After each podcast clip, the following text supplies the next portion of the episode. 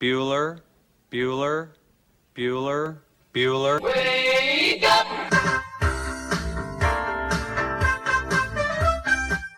Good morning. Terry Wilson. He's going to throw. Conrad! Touchdown, Kentucky. Touchdown! Oh. Kentucky! Victory! Kentucky! Like, give your fans what they want, you dinguses. She probably smokes marijuana. Bad, bad girl. They Rubbish! His buggers over here. Back outside. This is the point where he always hits it. Oh! Aaron Harrison beyond belief. We did it. We beat those British We beat the British. Suck it, Cornwallis. 10 kids. You're basically pregnant for 20 years. Pregnant or breastfeeding. Just wild. Like that sounds exhausting. Potheads. What an adorable, what an adorable bunch of people. Woodson from the gun, play fake, step it up. He's throwing deep down the near sideline. He's got Johnson. 20, down, five, touchdown, Kentucky! Jesus, Rash, get it together. Yeah, Rash. It's game day. Come on. Welcome to Kentucky Roll Call with Walker and Roush.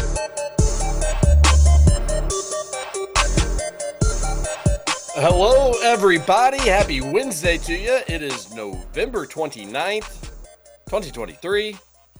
This is Kentucky Roll Call on Big X Sports Radio. Okay. TJ Walker, Nick Roush, Justin Kalen coming live from a brand new Mac computer. Oh, so that's why you sound different.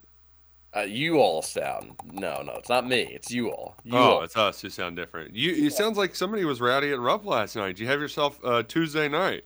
we were rowdy at up last night for sure. Uh, it was awesome, great time. Not a lot of sleep. Didn't get home till later than than we cared for. Uh, even though it was a game that you could leave early for, believe it or not. Cats just absolutely dominated Miami. We're gonna be doing a radio show talking about it. This is Kentucky Roll Call on Big X Sports Radio. TJ Walker, Nick Roush, and Justin Kalen. Scoots, how are you, buddy? I am. I'm doing better than you. It sounds like. I, I got some sleep last night. Went to bed about nine thirty. Um, but no, I'm good. I was I was pumped. That game last night was awesome. That's the one word I'm going to use today is, and I don't mean it in a derogatory way. Kentucky is stupid. I mean, they are stupid. It's, it's I'm offended. I'm offended, Roush. it- it's going to be a real fun season. I, I'm offended. No, I, Very I totally, I totally agree with you, Scoots. And then you said 9:30. I was like, well, 9:30. You didn't say it for the end of the game. I was like, no, no, you you did. Uh, not all of us had to drive home from Lexington and, and get home around midnight-ish or or whatnot. But yeah, uh, it was it was a hell of a basketball game. It was a lot of fun. Exactly what we were looking for. Nick Roush, how was your Tuesday evening? It was it was great because it was stress free watching the the cats. Um, you know, aside from that, there wasn't a ton of um, other activities. It's just busy portaling season.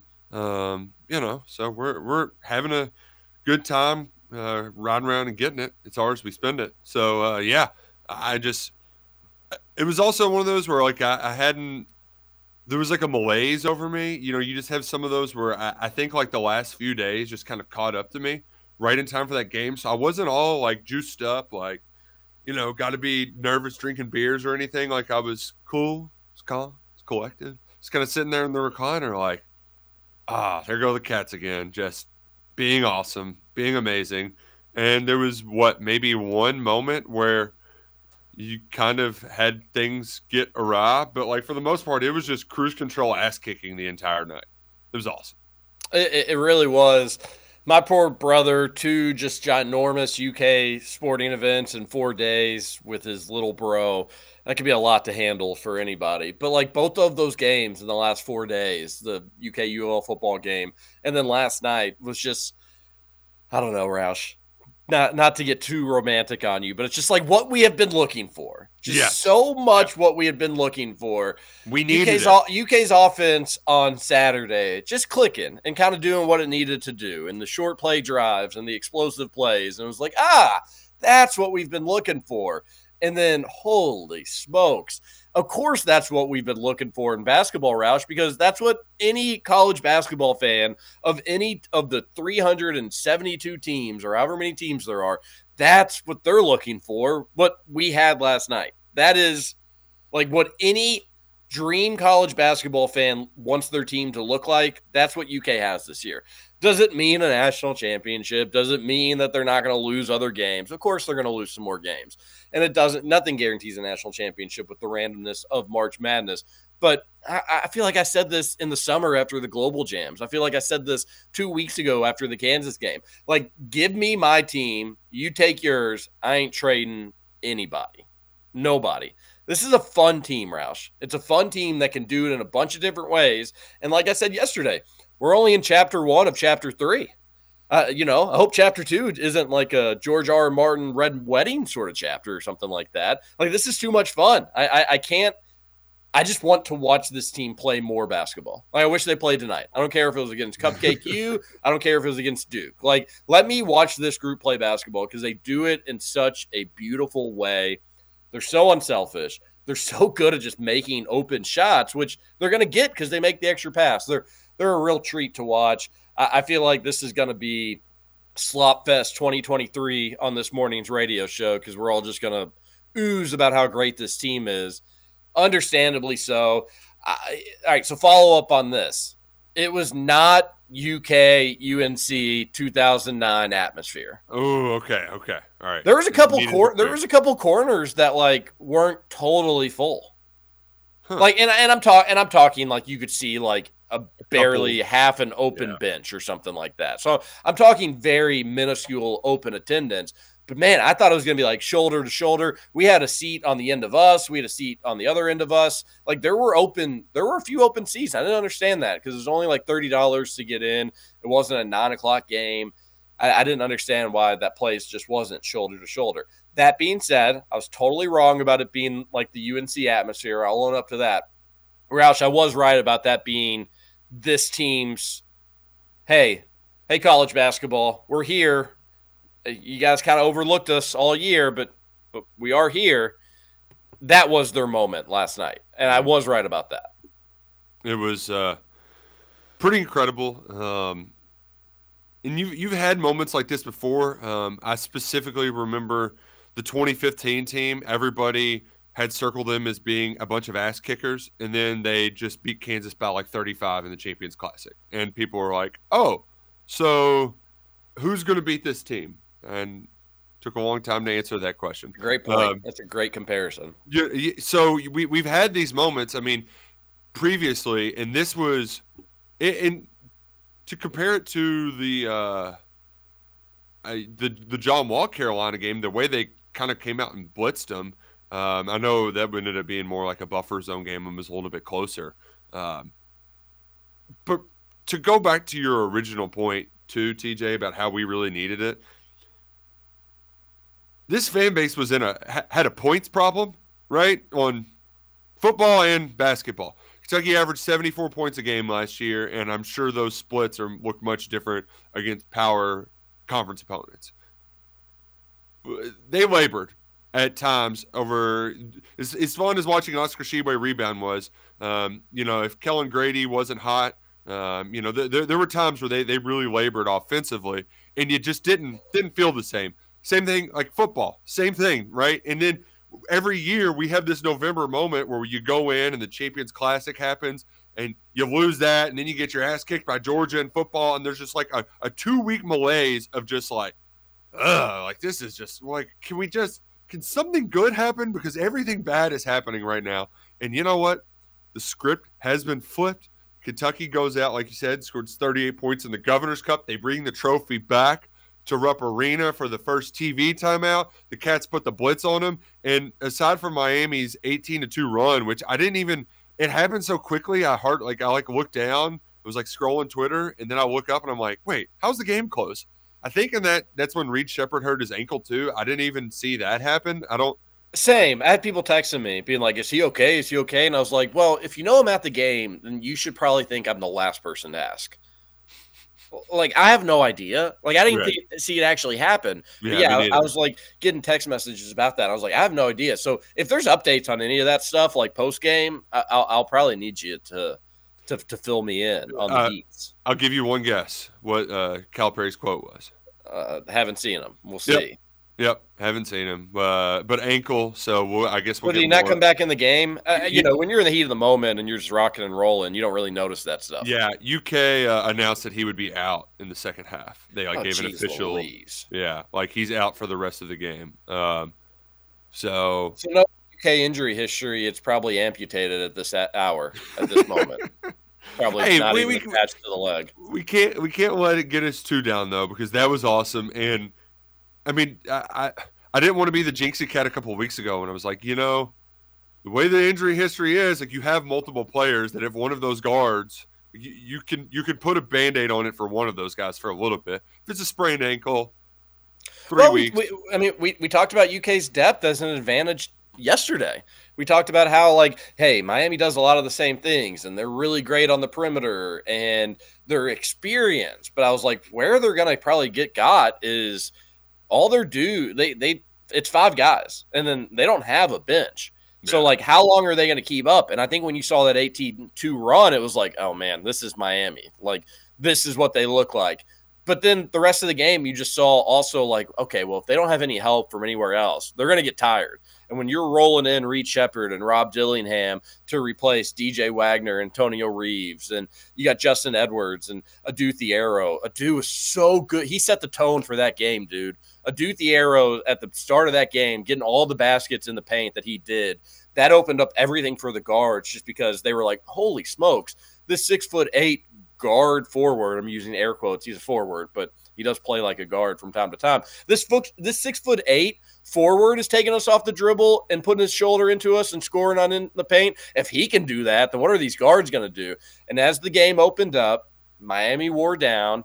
And UK's dudes just did what they do, and that's score the basketball. And they did it so frequently. They made it look so pretty, and it was really kind of across the board scoring. Yeah, I, I meant to look that stuff up last night, but then you get home and it's like twelve thirty, and you're just like, You're yeah, just okay, whooped, yeah, yeah. I'm- I, I Um, just I cannot do that. A dude did get stuffed. I mean, that was a that was a stuffed crust pizza. Holy That crap. was There was if, if he drops that though, that is dunk of the college basketball season. Oh, no yeah. question. Oh, it- yeah. There's a bunch of electric plays. There's a couple like Miami dunks and a couple of Miami attempts. Oh. That was just like even Rupp Arena. That's what I love about Rupp Arena. It may not be the best atmosphere in college basketball. That's whatever. But holy smokes, it is like it is just such a smart basketball crowd. Like Yeah, it appreciates good act- plays, even even if it's at UK's expense. When that dude tried to cram that one ball after taking like one or two steps, and then he took off from nearly the elbow, the Rupp Arena was just like they almost wanted it to go in. They was like, oh, oh!" oh. such a nasty cram. That game, I'd say it lived up to all of our expectations. Besides the fact that like I thought it was going to be close. Like I, I didn't think that Kentucky was just going to run away with it. But besides that, it it was a good game. It was fun played. The, it was, there's only like a four minute stretch where it was a rough show. That was really a, a what was that ref doing running down Calipari? Like what are we doing with that stuff? Did you all see that on TV or no? Yeah, they briefly showed it before cutting away. Um, He like ran to him and like pointed at him. Of course, Calipari was doing things that he shouldn't have been doing on his end. But for like an official to like run at a coach, it's just so embarrassing, Roush. we, My brother was got- even like, these are grown adults and like they're in their job, and this is how they think that their job should be handled. Like running after somebody and trying to intimidate them or trying to like show them or I'm going to tee you up if you do this. Such embarrassing. But besides that, they did a good job. Yeah, Pat Adams. There's some mentions of him on the Thorntons text line. Um, if you were up late, enjoying the spoils of victory, stop on the Thorntons, fuel up your day the right way at any one of their 17,033.64 locations in your neighborhood here in the great state of Kentucky. Uh, you you mentioned a dude playing awesome. I I mean, obviously it's the Reed Sheppard game and Rob was great, but I, one person who's not going to get talked about, but I actually think it's a good thing. Justin Edwards was doing little things correctly, and if that one three, if he gets that off too, I mean, it was like it was so. I mean, it was two tenths of a second off, and that that ball is out of his fingertips. It was the right call on replay review, but to see him scrap right and and really attack the offensive glass, um, because Kentucky they, they were getting second chance points there for that stretch in the first quarter that really kind of got them rolling. I know uh, the crowd, like you said, did quiet when they had that dunk down the middle of the lane um, from Miami, But uh, having Edwards do all the little things, I think is, I, I, that's just great that he's taking his medicine right now because I think long term that's what it, when, when you start stacking up a bunch of little things, the big game things don't become so big in your mind. And I, I think that's kind of probably what happened early on in the year for him, where you're stressing, you're you're you're, you're straining, you want to make every big play. Just do the little things, Justin. Get the tip ins at the rim, um, grab some rebounds, finish. Um, uh, there was really only one play where he didn't finish. The ball just kind of rolled around the rim there. But uh, he he was one of those 11 points, three boards in 28 minutes. Like it was just a solid performance. But I do think he's trending in the right direction. Mhm, Which I agree. which like that's that's the that's the goal for him because you know what he doesn't have to because holy crap Reed Sheppard is so freaking good at basketball like how is I and to have the whole college basketball world TJ I know you probably weren't uh with all the other Patuitos last night like seeing No, what he had to it's, it's say a great reference to And- Tweetos. Love and all of the other just people in college basketball media. But uh, the, Myron Medcalf said, you know, he's not the first son of a former great player to go to his alma mater and have pressure on him. But has anyone handled it as well as him this early? I mean, he is he is out of his mind right now. Where uh, I, TJ, I've I've got come to the point now where I just I'm kind of expecting like when when he has the ball, particularly in transition, and he's driving. it's a bucket. It's a bucket. Something crazy is going to happen, like something incredible. Even the play that It may uh, not even been him scoring, but he's gonna pass. He's just so smart. his passes are great, and there was there was one play in particular where nothing happened, but he threw an outlet pass from the baseline in the, the front court to Antonio Reeves on the wing, and I'm like, uh, you know, I don't see I don't see what's happening because it's on the other side. oh my god, I was gonna Like- say the exact same thing. like, oh my god, what's gonna happen? What's gonna happen? And nothing happened. They just got the ball down the court quicker. Miami sprinted back, but that's just the the, the Reed Sheppard experience is so much fun, and there's this thing is uh, a locomotive that can't be slowed down. We everybody Gosh, always sound talks like such. Everybody always talks about how when Antonio Reeves shoots, they think it's going in. How about Reed Sheppard? Every time that kid shoots the ball, I'm like, okay, that's going in. And I actually just looked up his stats, shooting 63.3% from three this year. I'll say that again 63.3% from three. He was, That's he was unbelievable. five of nine, and I think that's the most missed threes he's had in a game, and he hit five. Easily, easily the most missed threes that he had. And when he took that one from like 27 feet and it nearly went in, Oh, I- again, there would have been undergarments on the floor had that shot gone in. He, it- it's just, Roush, like we do, we sound like such little like schoolgirls talking about how good of a player he is. But like for fans of just like good basketball, Reed Sheppard is, pardon my French, but he's just like a he- he's not a dry dream. He's, he'd be the opposite of that. like, oh my God, he just makes the right play almost every time. And even if a shot doesn't go in, it like almost does, right? Like it hits every part of the rim and nearly goes in. There's, and again, like you do radio every day for over 10 years. You're, you know, you watch basketball games. You're like, oh, you need to do that. I, I get it. I don't have all the answers, but like sometimes you think that you do. And I admit that we're totally wrong when we think that we have all the answers and whatnot. But Roush, there's times where I'm watching Reed and like in your brain, you can't help it. Just as like somebody that's played the sport, obviously not near the level that Reed Sheppard ever would play it. But just like when you're processing the game, you are thinking like, here's what I would do, or here's what you need to do. And with Reed, he falls in like the category of Tyler Ulis, uh, where it's just like, actually, no, he's smarter than I. Like, just watch, dude. Like, don't try, don't try to think about what he's doing. Just watch. He he is mm. he knows this game better than you could ever ever know it. He knows where to go. He knows where his teammates are going to be. He knows how to feed people, and then he just like that. Even some of the steals he had, you know, he was getting he was picking the pocket of big guys just in the paint because he sees the ball so well, and maybe that comes from his mom, which Calipari is always so quick to bring up, or commentators always so quick to bring up. I don't care who he got his genes from. That dude is a gift to basketball. And Right. Roush, I think we're only going to see him for a year, and I think that's going to break the brains of UK fans. Uh, you know, nil is a powerful tool. So, you know, we don't have to we don't have to spend all year. We we can enjoy it without having to worry if it's one year or two years or whatever it may be. Um, you you haven't seen the broadcast, but we also get the the Jeff and Stacy experience on our TVs too. Oh, I mean, it's no, no surprise Man. there. it- it's it's going to dwarf the Donna Smith cameos. We're going to get a lot sure. of Speaking of Jeff and Stacy, Stacy was definitely the enforcer in the house, right? I mean, she Yeah. she looks like a badass. What the hell is Oh. that supposed to mean? Uh, she just she's got that look about her, like you know, when Reed was in trouble, it was her that was doing the doing the, The grounding. punishments. Yeah, yeah. I can't like- imagine Reed ever getting in trouble. He probably would have just worked his way out of it Maybe one way or not. another. he would have found his way out of trouble. Yeah, no, That's no crap. He's a Uh, freaking I- wizard.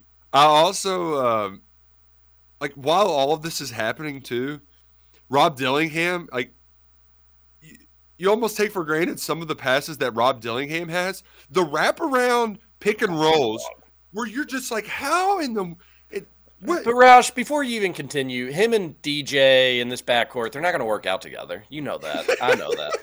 They can't play together. Although I am surprised to see DJ only played 10 minutes if that box score is accurate. I thought, I mean, I knew he didn't play a ton, but it was only 10 minutes. he got hurt Well, 'cause he early. play- yeah, he played like five minutes, comes back in for you know five more, and that the injury happened with uh, Oh, just okay. under the four media timeout. So So that was that. Okay. Okay. I didn't realize that that it was. happened so early too. Yeah, I, I just completely I saw um If you would have told me Jordan Burks almost played as many minutes as DJ Wagner, I would have been like, all right, well, I'll put a put some money on Miami, I guess. Like, Uh, you know, that would have yeah. surprised me. But I didn't, I didn't know it happened until I saw Jack's halftime post like DJ Wagner injured in first half because Kentucky leads. I'm like, wait, what? Huh?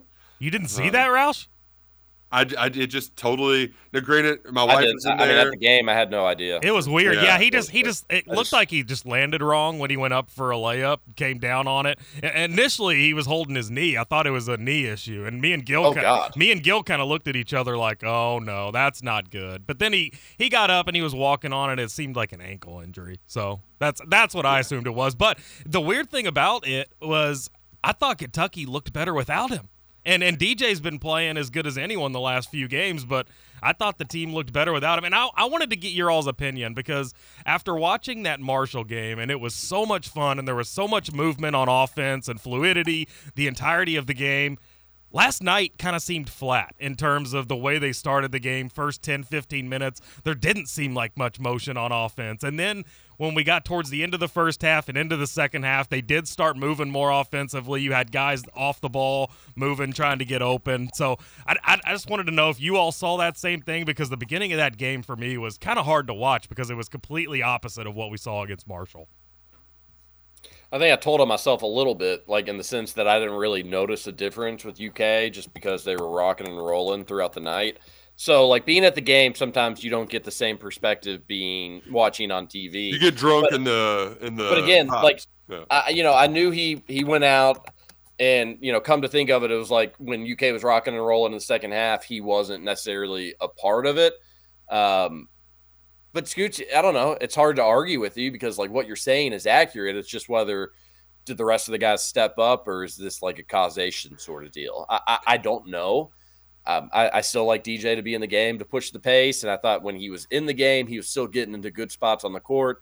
Although he missed a shot, I think he made one though. But I, I don't know to, to answer your for, question. for I'm what it's worth sure. for what it's worth that was two different questions i'm not saying that that that happened because Yeah. dj went out i just because even when dj was in there at the start of the game i just didn't think they were moving offensively like we saw in that Well, marshall game My my thing is, Scoots, I think there is a feeling out period for this team a little bit, and you, you- TJ's talked about slow starts against good teams previously because they had a slow start against St. Joe's. That was a close game. Then went to overtime. They had a slow start uh, against Kansas in the Champions Classic, but I do think some of it is feeling out how they're guarding you, how you're guarding them, uh, and and also using your defense to create because like w- really i feel like a lot of their great ball movement uh, it, it all starts with getting a bucket in transition and really kind of lighting the fuse I, I, I think it just takes them a little bit to light the fuse and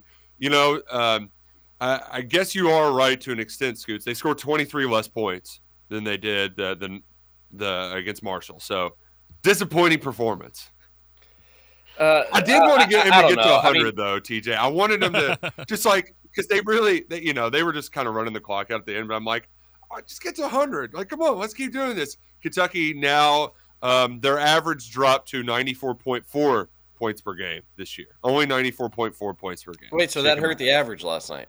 Yeah, it really did. Brought them down. Jeez, that's Scoots. Let me ask you this as a non-Kentucky fan: like, are are you prepared for how annoying everything's going to be for the next few months?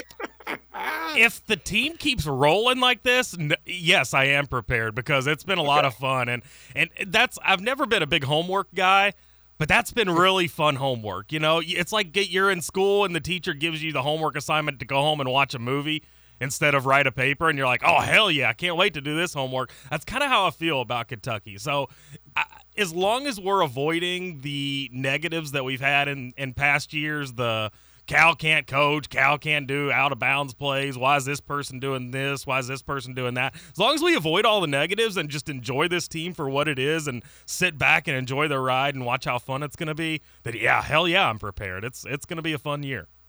Well, that's not the way this fan base works. We're going to be like know. critical, and there's going to be infighting all, every step of the way. But I do think at our core, at the like, I do think it's probably going to be a more fun regular season than we've had in a good bit. Which, as roll callers, we deserve. We've been through, we've been through, through some rough seasons here or there.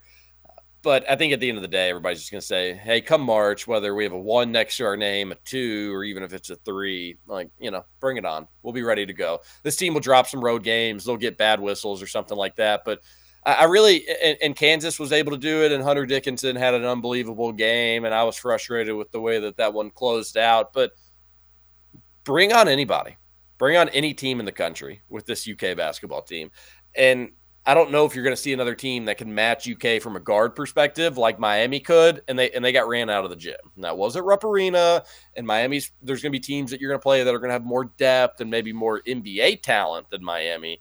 But like that's a that's a team that got that, that has three guards that are really, really, really good.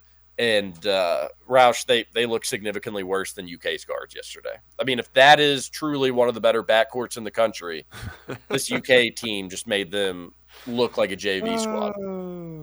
There was a great Kim Palm tweet that uh, said something along the lines of when you're a media darling like Miami um, and you get shellacked by a good team, it, it doesn't say anything about Miami. It says something about Kentucky, right? So you had Jeff Goodman having to say nice things about Kentucky. Uh, Yeah, that's, that was going to be my question. Is like, what was the internet reaction as it was going on? I didn't have service, and we were having fun and enjoying each other's company. But like, you know, what was the internet reaction to this welcome to college basketball It- moment? it was very much a oh my gosh kentucky is so back. They're fun again. Like it, it the the people who uh, love to take down cal at a moment's notice can't even if they try.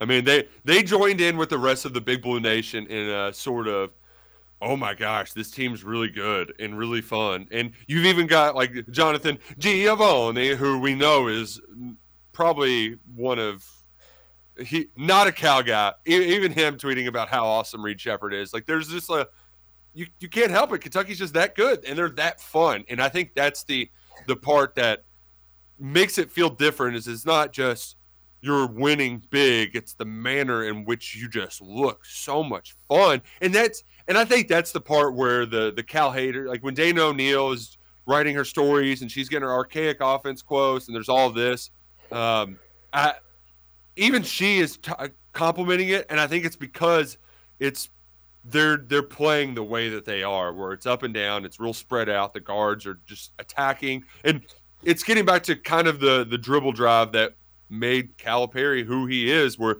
it's very free flowing and you have some elite level guards that have the freedom to get to the rim whenever they choose. Yeah, and we're going to take a break here in a moment, and then we're going to do our grab and go textures when we come back from our break on the Thornton's text line 502-414-1450. What's uh what's Sean Vincel's deal?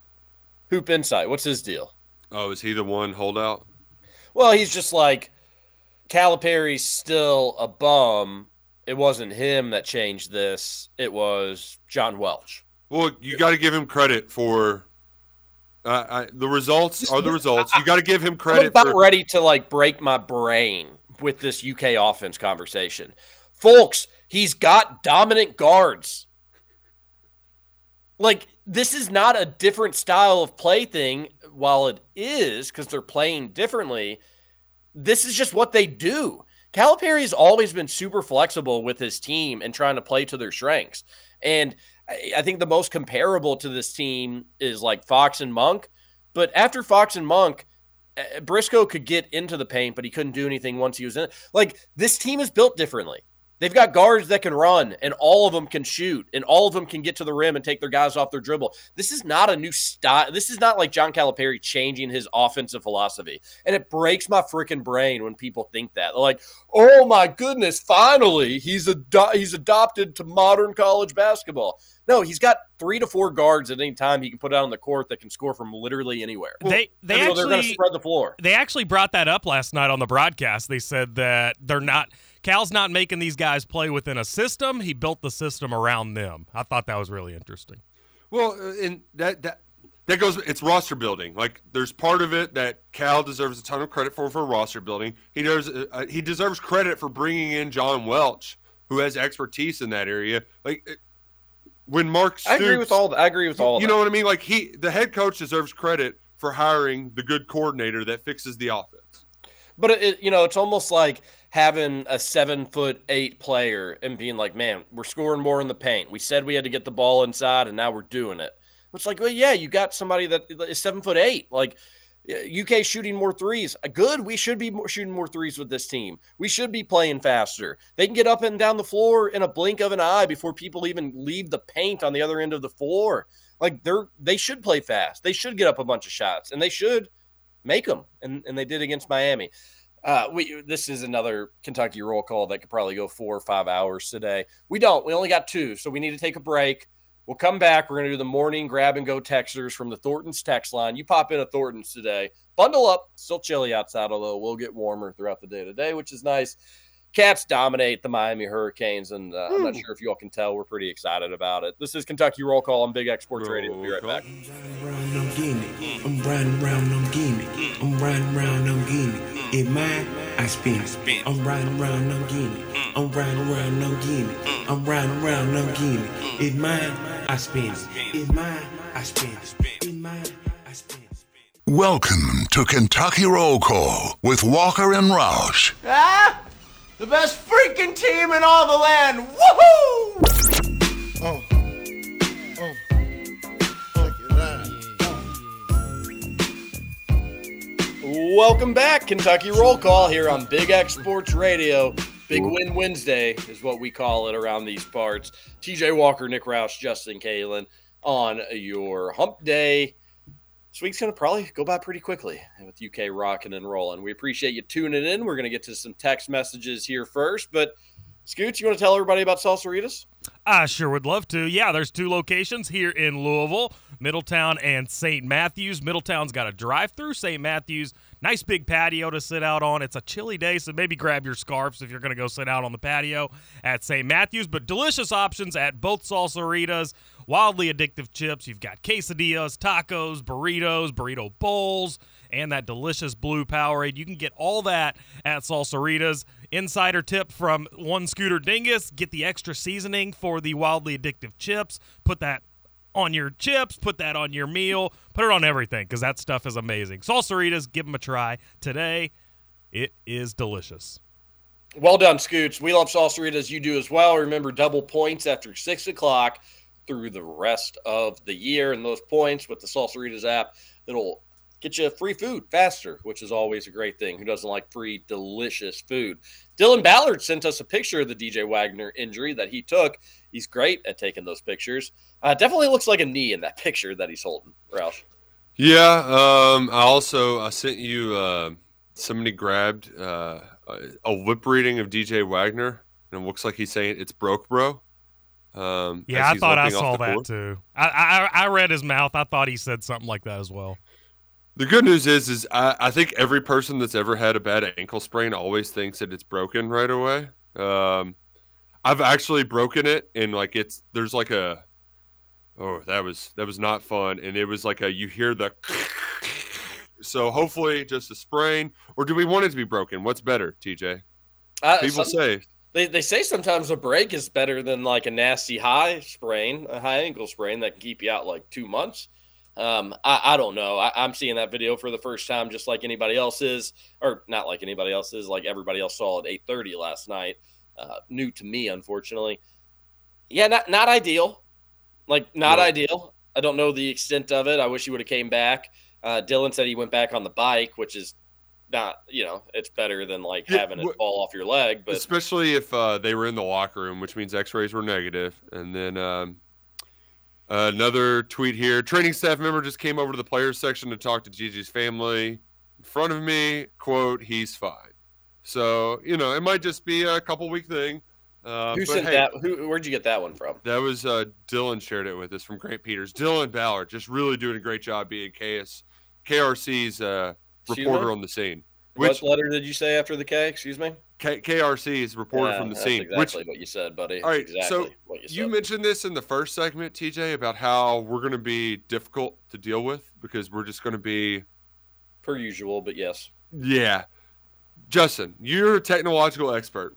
Is there any way you can sort of set up the board to where during the Rutherford show we can just crash the party at any it can be like our bat phone where we just crash the party and just like give them a hey is uh is DJ Wagner transferring to Louisville tonight? 'Cause That's the only chance they got to win. You know, like can, can we just I, is there any I'm way to not. set that up? I'm not going to be a part of that only due to the fact that I was a part of the whole bobblehead thing, and Mike's Mike's probably still a little mad at me about that. So yeah, I, Well, and your little How- and your little Howard bit. and well, was that me? I can't believe I. I- Well, I- I mean, Was that me It was that little wrote the Howard. It was little I- I- Howard. He I can't believe I can't Proofwriting. believe they responded in the immature way that they did. We can't we can't bring it up on air. Nope. We can't show pictures on air. Nope. But what they did to our sweet little note for them was a very low class, low grade move that you'd expect, Roush, from a bunch of Well, you, losers. you got to give them credit though because they didn't do anything to Lil Howard. They actually put him back in his spot, wrapped As in the far as we Kentucky scarf. Oh, I, I've confirmed it. He he is back where he belongs. Yeah, I don't know. Yeah, they're. I don't know. They they may have done something I can't see. I will have one rebuttal to the Rutherford show, and this is 100% truthful. Mike was like, TJ was excited when it looked like Stoops was going to leave. He sent a dancing UK GIF when it was going down. I swear to everything that's holy, and I don't know, you know, I'm not a liar either, so that that matters as well. Uh, that was me waking up from my nap, just being like, "Cats beat U of L, baby. It's still so sweet." He took that as like me being happy that Stoops had taken the A and M job briefly, or it looked like he was going to leave A and M. I promise you, at that point in that juncture of my life, I did not know that that was like a thing. That was was waking up from I was waking up from uh, four hours of UK dominating U of L and basking in that glory. That was just like a waking up and still feeling good sort of deal. It was not in regards to Stoops. I would have been okay if he had left. Like I wouldn't have been heartbroken, but I think ultimately I wanted him to stay. But I don't know. We talked about that Monday plenty. that was just bad timing on your part then because I when I saw Horrible that timing. when I saw that on Twitter the other night, I thought the same exact thing. I was like, okay, TJ's happy. I feel like I had a couple replies instantly that were just like, "So you- you're excited about it? Who do we get next? Who's going to be there?" And I was just like, uh, "Wait, hold on, what's going on? Oh, he's actually leaving. Oh, well, let me catch up on this stuff." No, it had nothing to do with that. Uh, and then I guess I'll, I'll make one more statement. They were saying how wrong I was to say that they would rather have the UK win than the ACC championship game. And oh Mike no, like, that that's my wife was in the car with me and she was like, Who is this guy? Who, why does he think he knows what he's talking about? First off, you seem like a very pleasant woman. Uh, you're a traitor to your state. You're from rural Kentucky and you're and you just converted to a Louisville fan because Gross. Mike Rutherford made you. Oh my God. Oh, have some have some class first and foremost. And then secondly, you all can lie to yourself all you want that you'd rather win the ACC championship game. The good news is you're going to lose both of them. So it's not going to be like an either or sort of deal. You're going to lose both of them. But if you want to lie to yourself and say that you're all right with the UK loss, then I'm not going to fight you on it. Like, that's fine. I, I know that you're lying. You'd much rather have that UK win. Uh, and, and it's just, and even if you're like, I'm not lying, that's really my opinion. Well, your opinion's wrong.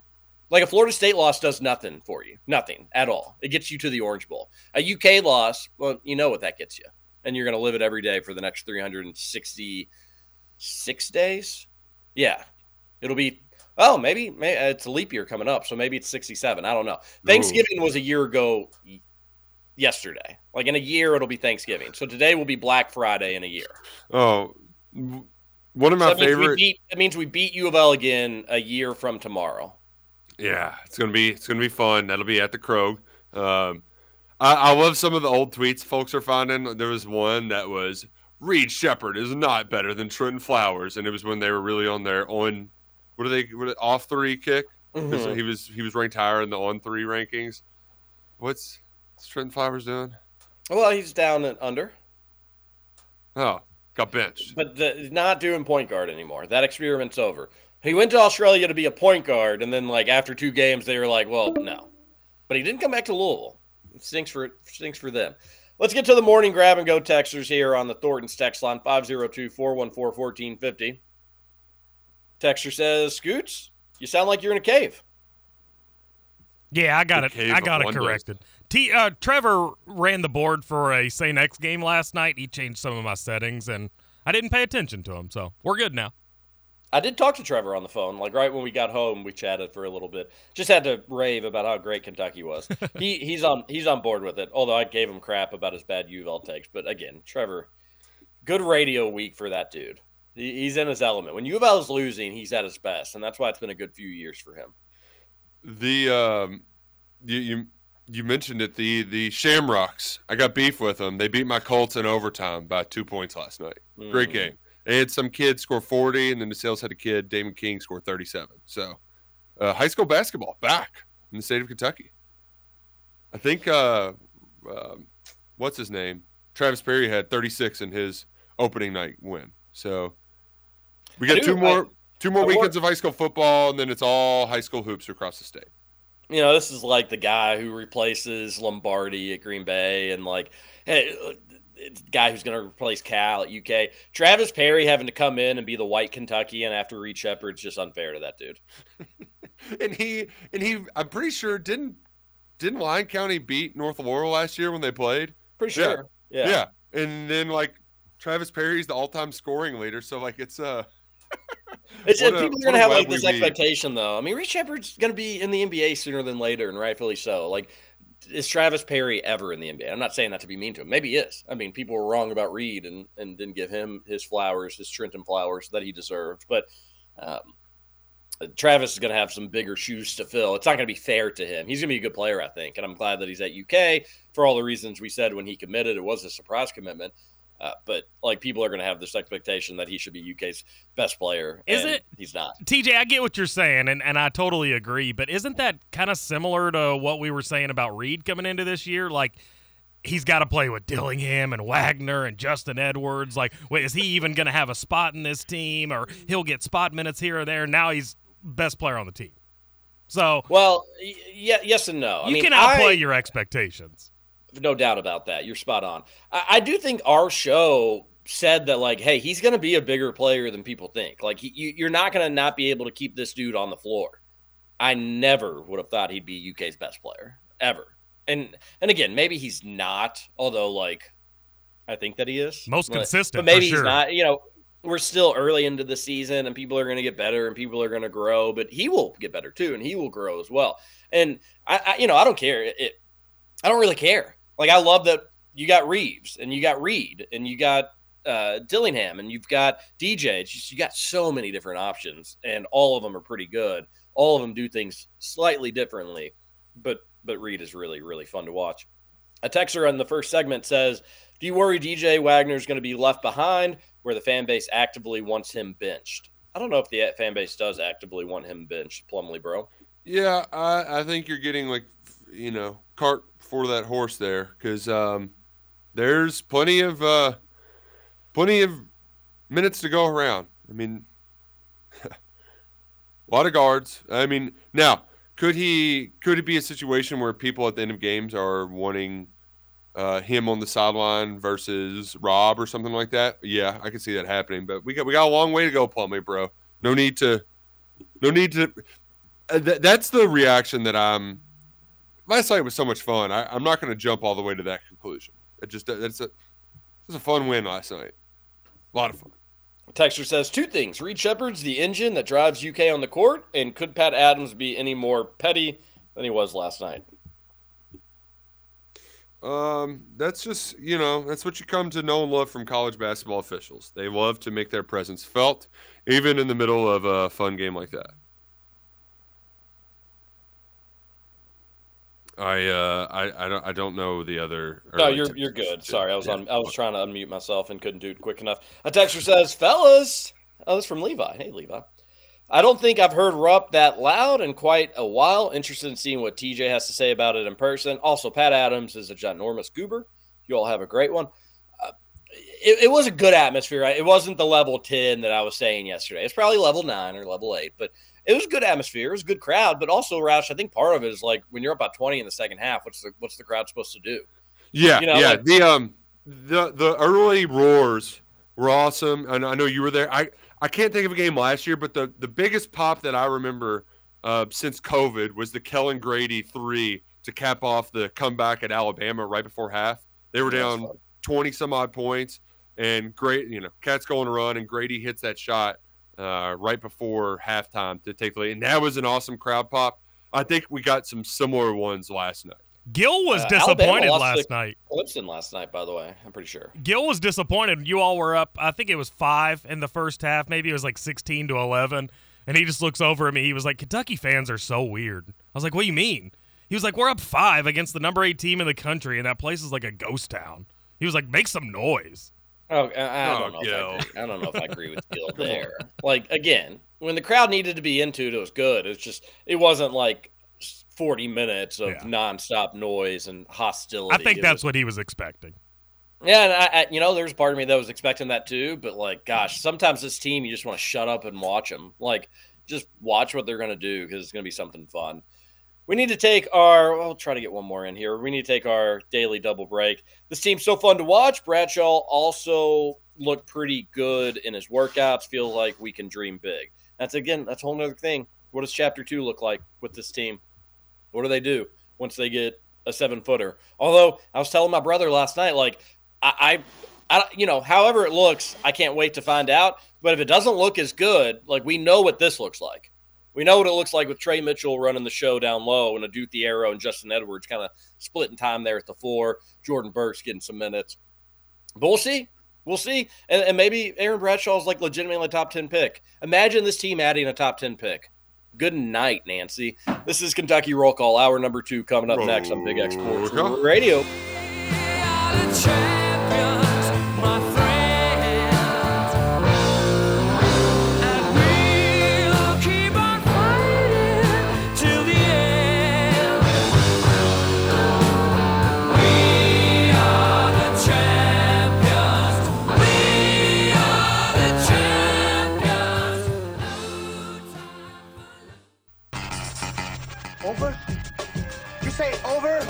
Ain't heard no bad lady.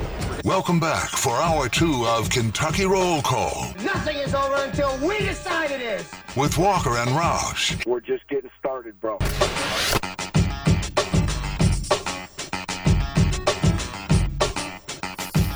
Welcome back. Hour number two, Kentucky Roll Call here on Big X Sports oh. Radio, 96.1 FM, 1450 AM. TJ Walker, Nick Roush, and the best producer in all of radio, Justin Kalen, here on the second hour of your Hump Day edition of KRC. Hump The day. Cats absolutely waxed the Canes, and it it was fun. I, I, you know, I don't care what the haters or losers said. Last night was a good time for all involved. So great time to be doing UK sports radio. Happy to be doing it. Roush, I was talking with Trevor yesterday. Uh, UK's never lost to U of L in football since KRC has existed. Wait, say that again? UK has never lost to the University of Louisville in football since you and I have done a radio program together. Wow, and we've been doing radio together for Almost six years coming up. no, it'll be, uh, 17, eight, that- No, we started in 18. That's that's a lot of years. hmm That's so many years. Surely Louisville's won. Wait, that can't be right.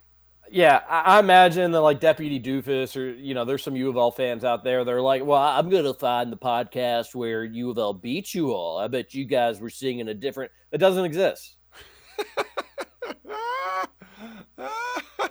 It doesn't exist.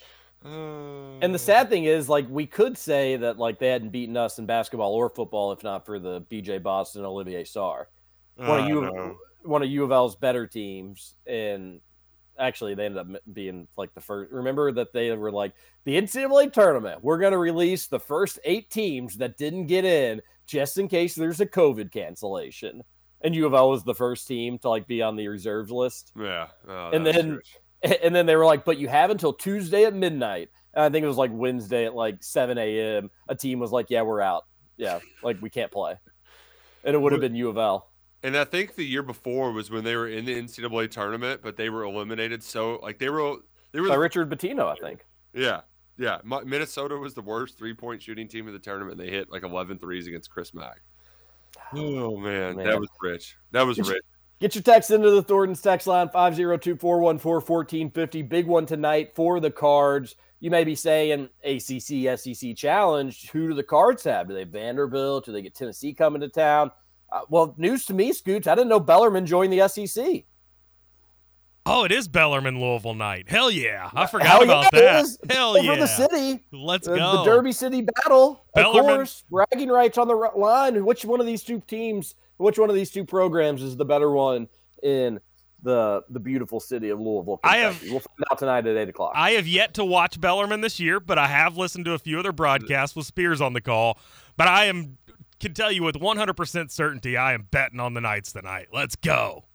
I mean, but here's Wha- the thing, Scoots. Bellarmine's not. They're not good. No, they're good. So if Louisville, they're better than Louisville. the- I think they may be better than Louisville. but they're but like they're they're not. This is a worse Bellarmine team than last year. Much worse. They, oh, I got some news about U of L for you. The thing is, though, like, do you think West Virginia is a better team than U of L? And if you think that the answer to that question is yes, then Bellarmine can definitely beat U of L because they played better than West Virginia. I watched a lot of that second half. The- Bellarmine's missing one scorer. I, I, they're my they're my secondary team. I'm watching them, folks. I'm keeping up with them. They're they're missing just one kind of go to scorer. Yeah, Which if you're yeah. like a small D1 school, Roush, you're lucky to have one a lot of times. But if they had one more, they'd be. I mean, they would probably win their conference again. They probably won't now, but if they were, they're one scorer away. The um, the one the one time I got to watch him, um, Ben Johnson was their best, but he was. I mean, he's a kind of a streaky three point shooter. So you're Yeah. right. They're they're kind of they they they they have a decent point guard, but uh, he's not their best scoring option, and they're also their bigs out for the year. He, he- that, that makes everything so much tougher, and you saw that in the West Virginia game. But they still like they they controlled the pace. They I know West Virginia's a mess. They're not a good team by any stretch of the imagination. But neither is U of L. Here's a hot take. Here's a hot take for you. Okay. U of L loses tonight. They lose by like eight or ten. It's not it- like you know, it's not a last second shot sort of deal. And Kenny Payne's fired tomorrow. Whoa. Really? That is hot. Very This hot. will be Kenny Payne's last game at U of L tonight. Is he going to be asking why they scheduled them? It's such a hot take, and I'm like definitively going to be wrong about it. But like he he's not going to be the coach for the UK U of L game. They're just not going to let that happen. What they're going to do is they're going to they're going to let him go, and they're going to like I don't know if it's going to be David Padgett. They're going to get somebody with like fire and heart, and they're going to try to make sure that that lower level and that entire KFC Yum Center is not totally blue. They're going to try to like do a shot in the arm and like, hey, we know we're going to lose, but we got to we got our guy in there now. Somebody that wants, although Kenny Payne was supposed to be their guy. I know that's what I mean. So like, who? Kenny Payne's not going to be the coach when they play UK. The the Okay. one thing I can I can see this happening, TJ, is the fact that Bellarmine plays extremely disciplined basketball. They all their guys know where they need to be on the floor at all times. Their Great passing their team. their offense is just so fluid. Whereas Louisville's completely opposite. Those guys have no clue where they need to be on the floor at any point during the game. So I could actually see that happening if Louisville loses this game tonight because it's going to just be so much more aesthetically pleasing on Bellarmine's side of things. Where I could see you get that outcry like Louisville. Oh, we we want to play that style of basketball. Kenny, you're not getting it done. You're never going to play this style of basketball here. Let's just cut ties now. I could I could see that.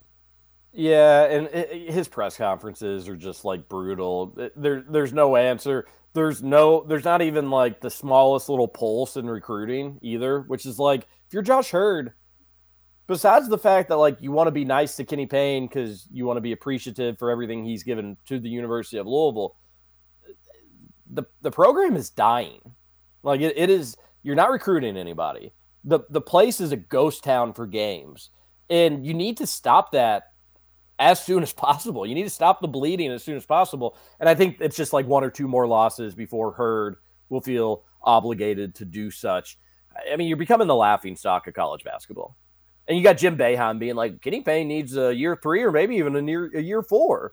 And it's like when you get Jim Boeheim, eh, just whatever he says, usually you want the opposite of it. Um, so it's a mess for U of L. I am excited for that game tonight. Weirdly, uh, it is a big spot for Bellarmine. Like no matter how down U of L is or isn't down, Roush, uh, and they're very very down. Like it's a big deal for Bellarmine just to be able to be competitive in these games because in normal times it's not supposed to be that way.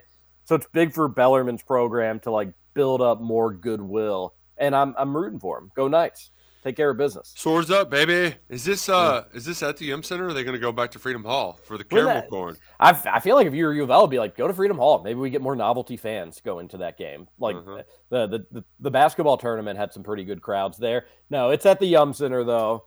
And then I don't know. I, I think Spears dropped this nugget in here, and I'm so glad to hear it. But I think after this season, Bellarmine's moving back to Knights Hall permanently. Yeah, correct. Wait, Great. next year they are? Yep. Next year or the year after. Next year, they're renovating Knights Hall now. Oh, okay. Yeah. By That's the way, awesome. by the way, TJ, you brought up Jim Boeheim. Is are him and Jim Larranaga brothers? Because they No. look so similar. I think that's just being old. And Maybe and, so. Yeah, That Yeah, might have something to do being- with it. I think it's just being old. Um, Old all age right, thing. well, Hey, uh, we- uh, I, I wanted let's clean up before we move on to the text. Uh, there was some football news yesterday, but uh, ACC SEC challenge, Alabama. They lost a stinker to Clemson. Clemson's first road win over an AP top twenty-five team since 2016. yeah, suck it, Alabama. Not not, not great, Bob. Not Nate great. Oats, Nate Oats. He knows how to play the game. Get Nate Oats. Is that Brandon Miller ain't walking through that door, buddy. 85-77? What else Uh, it- happened in the ACC SEC and it challenge? wasn't really close in that like clemson kind of it was almost a buffer zone in the opposite way um, for, for most of that night so uh, not a great result uh, for nate oats and co uh, we, we, there was uh, there's a bunch of more tonight but we also had uh, the rambling wreck of georgia tech upset mississippi state who still Oh no! Mississippi State was ranked. That was a big deal for them. They were undefeated. Oh, ranked it on the road lost to georgia South Carolina covered against 69. Notre Dame. Let's go. Missouri beat Pitt. That's actually not a great loss for Pitt. Ole Miss, nice win for them against Joel Justice and NC Gosh, State. they beat the crap out of uh, Kevin Keatts and Co. 20 point victory. Um, the other result, LSU took a shellac into Syracuse. Uh, I don't know if that guy's going to be any good down there at LSU. The Murray State guy, uh, Bohannon, McMahon. Yeah. McMahon. There we go. Yeah. What did what did old, what our boy Daimion Collins do? Let's see. Ooh, Where's uh, he He didn't play. LSU, Oh, How about He didn't play. He must be hurt probably. because it wouldn't make sense for him not to get in the game against freaking Syracuse in a 23 point loss.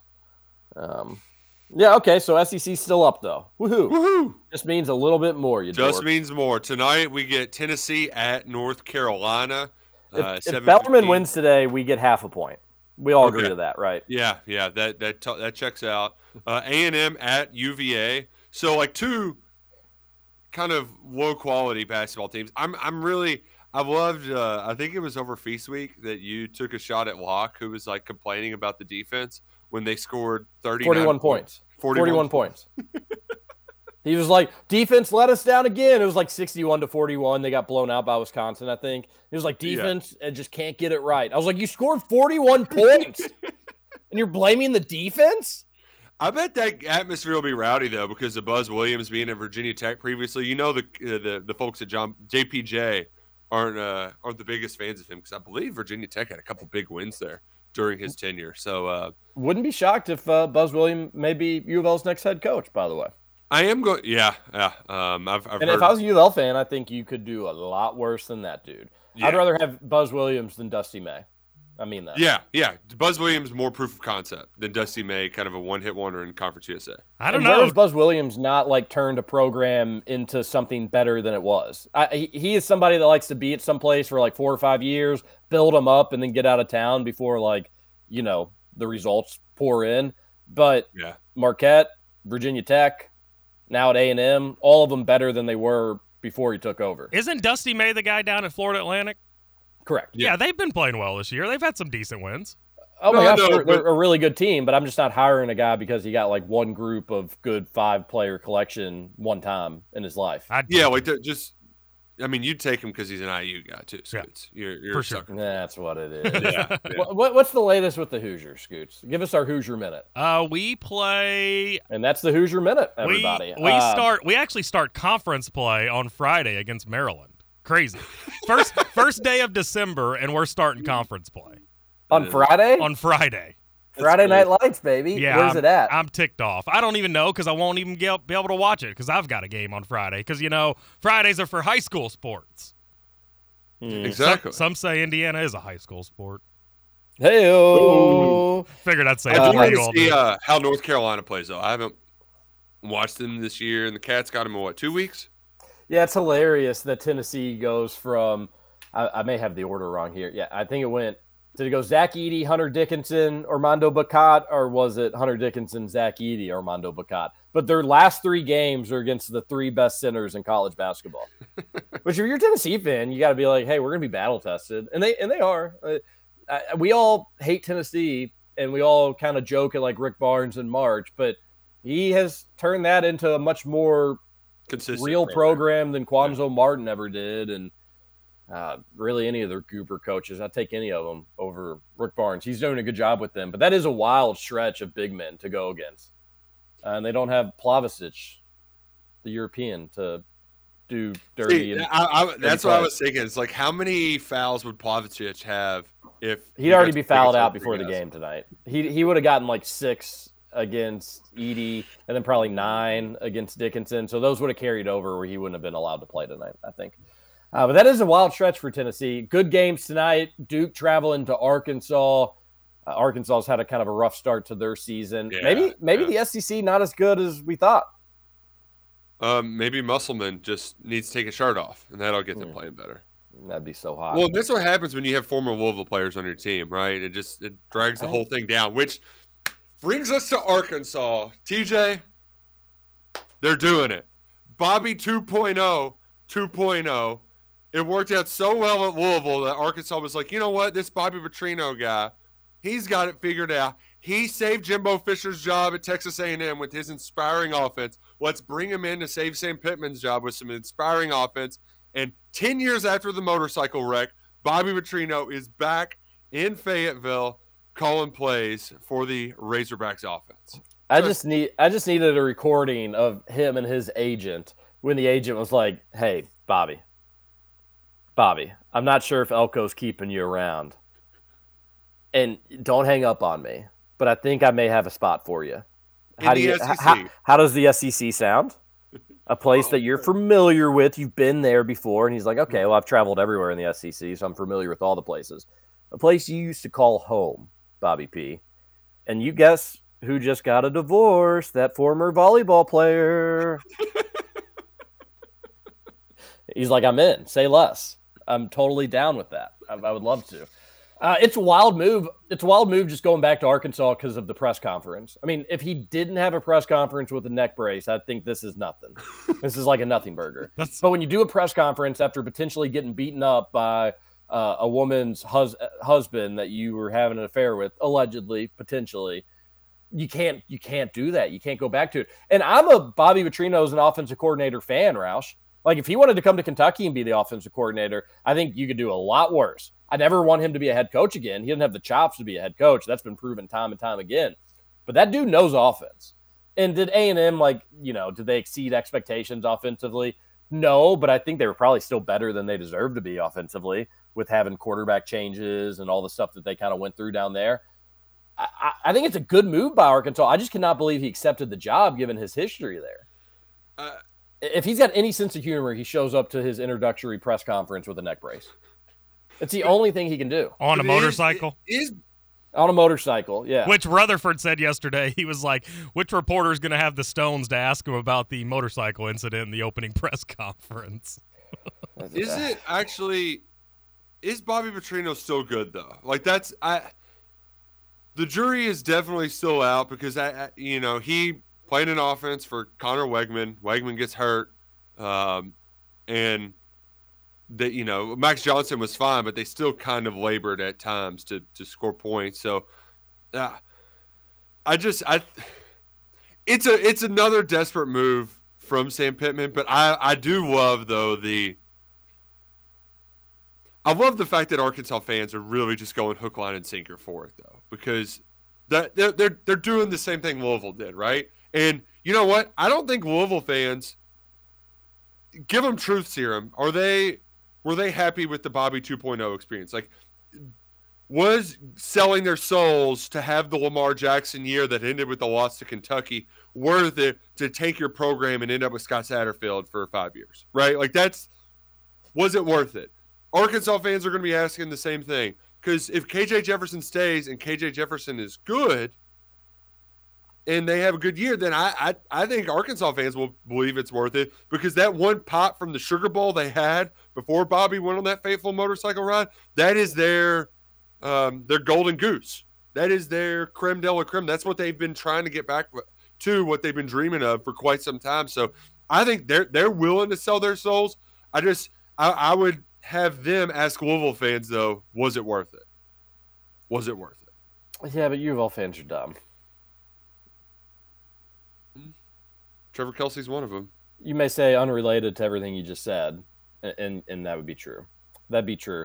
I, I, you know, if you're Arkansas, does it does it matter?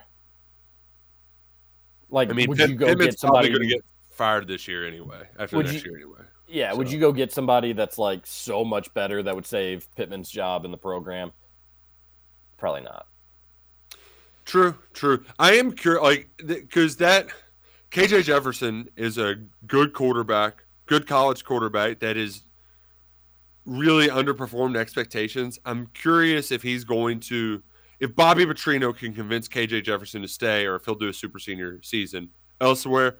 Um, we'll find out December 4th when the portal opens. I love TJ that the portal isn't open except to grads and FCS players and lower division players, but a lot of people are just getting ahead of it and announcing their intent. So they kind of are like, "Hey, everybody, I'm over here." Like I, they're, they're kind of letting coaches know in Like, advance. reach out to me. we had uh, three of those yesterday. DeKel Crowdus, Jamarius Deacons, Grant Bingham. Um, I, you know, Justin Rowland reported a few months ago that Grant Bingham wasn't hadn't been with the team. Um, him and Crowdus are both pretty big recruiting wins, both four stars from the state of Kentucky that just didn't pan out. Uh, you know, for whatever reason, that that part's so disappointing. happy but- that we won't have to answer DeKel Crowdus questions anymore, Roush. Yeah, fortunately, that wasn't a talking point during the year, but he, he was fast. But uh, four catches in 20 games. So the only one I can remember was a long one against Mississippi State where Will Levis kind of hit him on a throwback. Um, but uh, Dinkins is one that he, I mean, he just got recruited over. I really liked him, and he showed some some flash and some pop. But I mean, he just he got recruited over. He was a kid too, uh, TJ, that uh, he had a bad stuttering problem, and I just respected the hell out of him because he like didn't shy away from doing media stuff, and he would go to do like his speech therapy things, and he was he was actually excited to show off his improvements whenever he would do media. So um, I have a feeling just his measurables, he's going to end up um, with a nice landing spot somewhere. Whether you know, if, if it's G five, he'll probably kick all kinds of ass. So, uh, but the biggest news of the day is that the big blue wall is staying intact, baby. Kentucky's going to have four out of its five starters back. Marques Cox, Eli Cox. We got a lot of big Cox news yesterday because both of them announced they What, what kind of news did we get? What? Uh, sorry, you broke up there for me. What kind of news did we big get? Cox news because Marques Cox and Eli Cox are back, and I know there um, have been some frustrations at times with Eli Cox. Um, but he is the biggest veteran in that room. Uh, he started in 32 games, I believe, 34 games, played in uh, just shot 50. That veteran presence is important. Uh, whether he's playing, he, he's kind of got the shaft and all this inconsistency where he's had to bounce back from guard to center, guard to center uh, on two and three different occasions, kind of flip flopping, snip, snap, snip, snap. He's back. Marques Cox not having to go get a left tackle in the portal. Like that that's hard to find. Having him back is significant at that point, but it, for me, a lot of it comes back to continuity. I mean, four out of five starters are coming back, and the only one you're losing is Jamie Flax. You've got Courtland Ford, a guy you got from the portal last year. What you you hope that a year has done him some good in his development. Dylan Ray, I mean, Horsey, he was the veteran guy that you expected a lot from this year, and I bet he played in four, maybe five games. He wasn't. He missed the first three or four. He, he kind of got tagged with suspension for one, and then he was injured for the last two. So you're really bringing back most of your offensive line, and continuity has really killed them. The like that that's just been a problem. So to have those four back, that's a great start to your to kind of set the foundation of what you're looking for in the transfer portal. Because I'm sure they're still going to look for a couple offensive linemen, but now there's not a sort of like if we don't land X, we're cooked, right? So that that, that those were two significant decisions uh, Tuesday afternoon. And you're uh, muted, TJ. You, you feel like the focus was on the people that were departing, but you're right. The story is not that. The story is the people that are returning. Mm-hmm. And I guess the question, Roush, that you have in a situation like this is do we feel good enough about the offensive line play that we're happy that it's going to be the same dudes doing it again for another year? Now they'll get better, obviously, and you think hopefully a year older that you improve and all that. But are we? It, it's it was an old uh, rejoin that Trevor used to yes. make back in the old sports soccer days. It's like, well, we're returning this many starters. Well, it's like, yeah, if your team sucked, who cares if you're returning starters? You may actually want to replace those guys. That's obviously not the situation with this offensive line, but do we feel good enough about the way they played this year? What grade would you give the offensive line? There's a radio thing for you. Uh, I, I it would be probably like B minus. You know, uh, there were definitely some um, some great games, some bad. Like it was very inconsistent. I think a lot of that comes with continuity. But the other part of this too, TJ, is there is a we we talk about in coaching searches. It's who do you get that's better, right? They kind of are where they are. They're kind of stuck. Offensive linemen are the most difficult porter players to get because everybody needs good ones. I think you've there's there's two guys you're going to get back next year that I liked from a recruiting standpoint, and they just haven't played much, and that's Nick Hall and Ben Christman, guys who were injured for the year and out for the season. So when you look at the the high school, the kind of what's happening underneath them, you kind of think that that's that that might be in a decent place moving forward. But a lot, a lot of what it comes down to is can Jagger Burton how, how how much can he improve? Right, like you you have high expectations for that kid, and he hasn't lived up to them. Um, so like how much how much better is he going to get? I, I I think a lot of the interior play.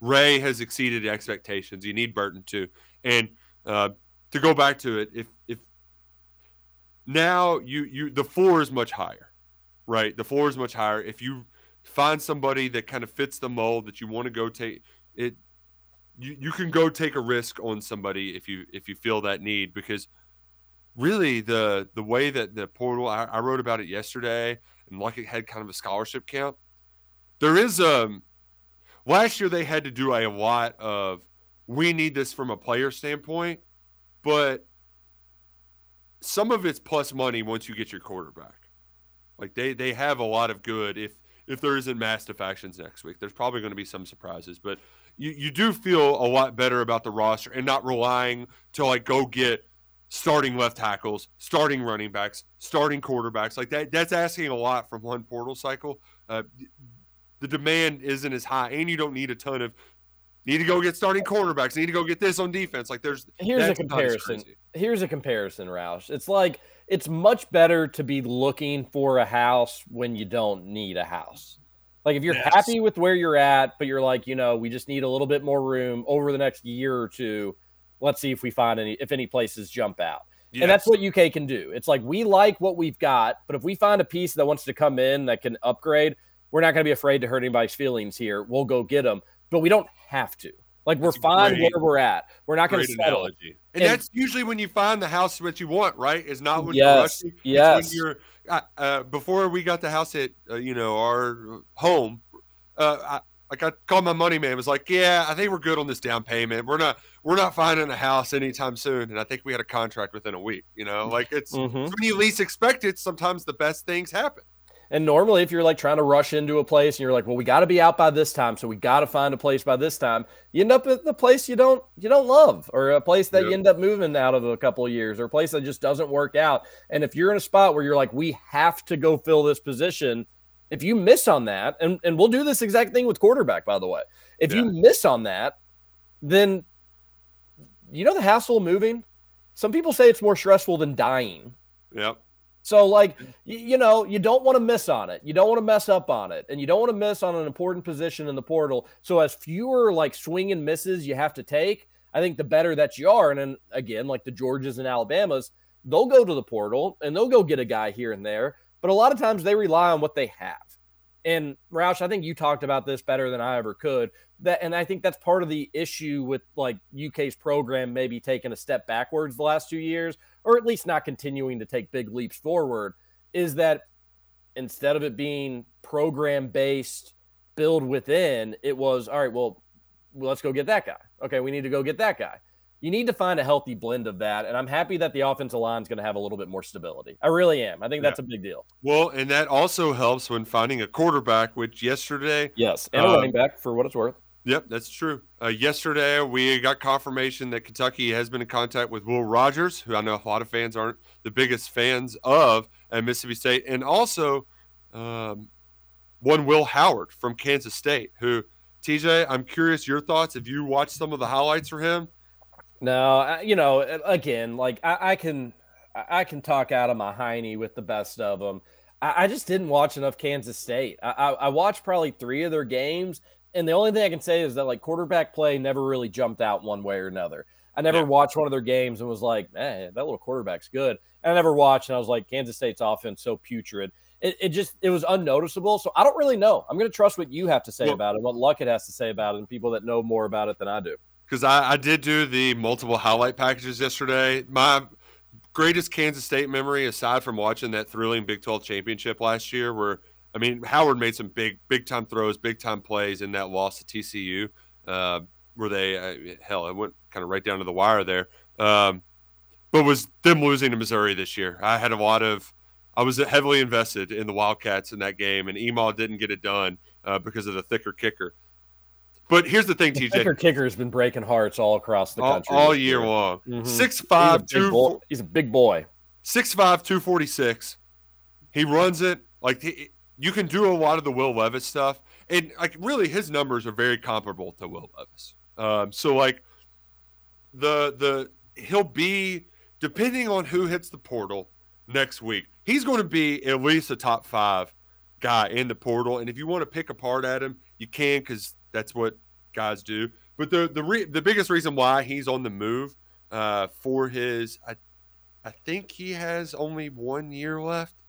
Uh, the biggest reason why he's on the move though is they signed a top 100 prospect, and they they did the Brian Brohm thing uh, last year, TJ, where they he was their big shiny recruit, and he would play like two or three drives a game, and then they're handing him the keys. That was what they did when LeFors was there. LeFors was Conference Player of the Year, but they still gave Brian like two series a game. So they did that with Avery Johnson. Will Howard's like, all right, I get it. I need to go somewhere else because you all are giving the offense to him. So he's one of those that um, I, I don't know. I, I don't know if Kentucky, Kentucky should, you know, walk um, carefully into all this, but they're among his five top schools according to NACO's. Him, Auburn, Missouri, um, Louisville, I believe, was also in there. So uh, one to keep an eye on that I do think has a pretty high floor if you bring him in here because of his running ability. He's got a good all like he, he can make some big throws and he plays pretty fearless. Um, in some of those big plays in that Big 12 championship game.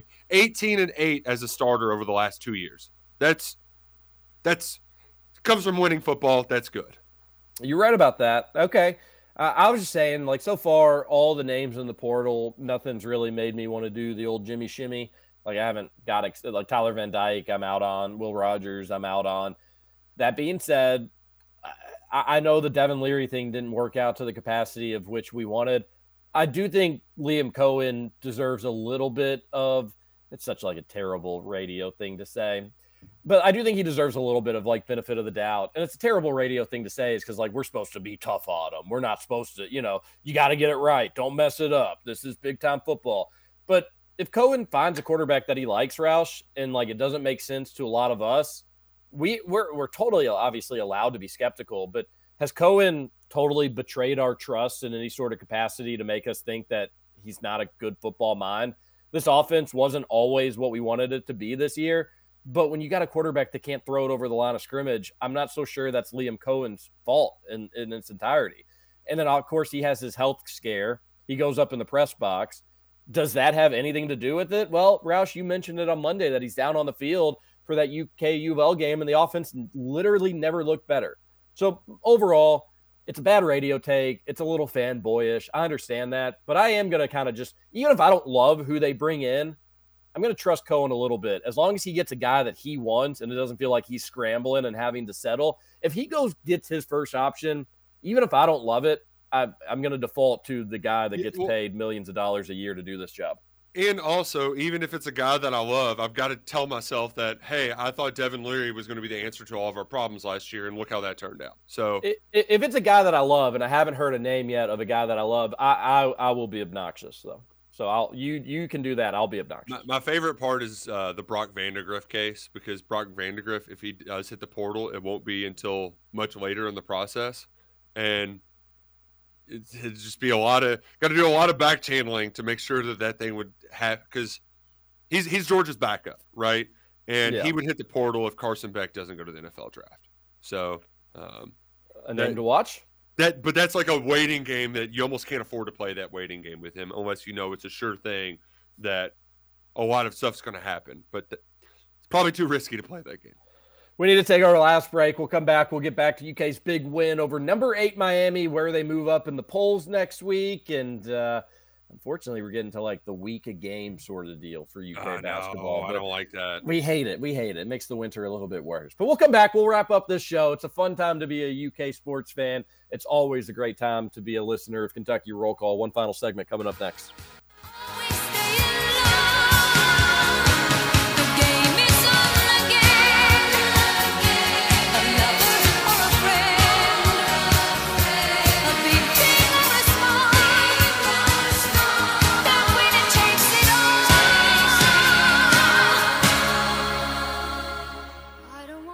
Welcome to Kentucky Roll Call with Walker and Roush. No, the guy with the rubber glove was surprisingly gentle.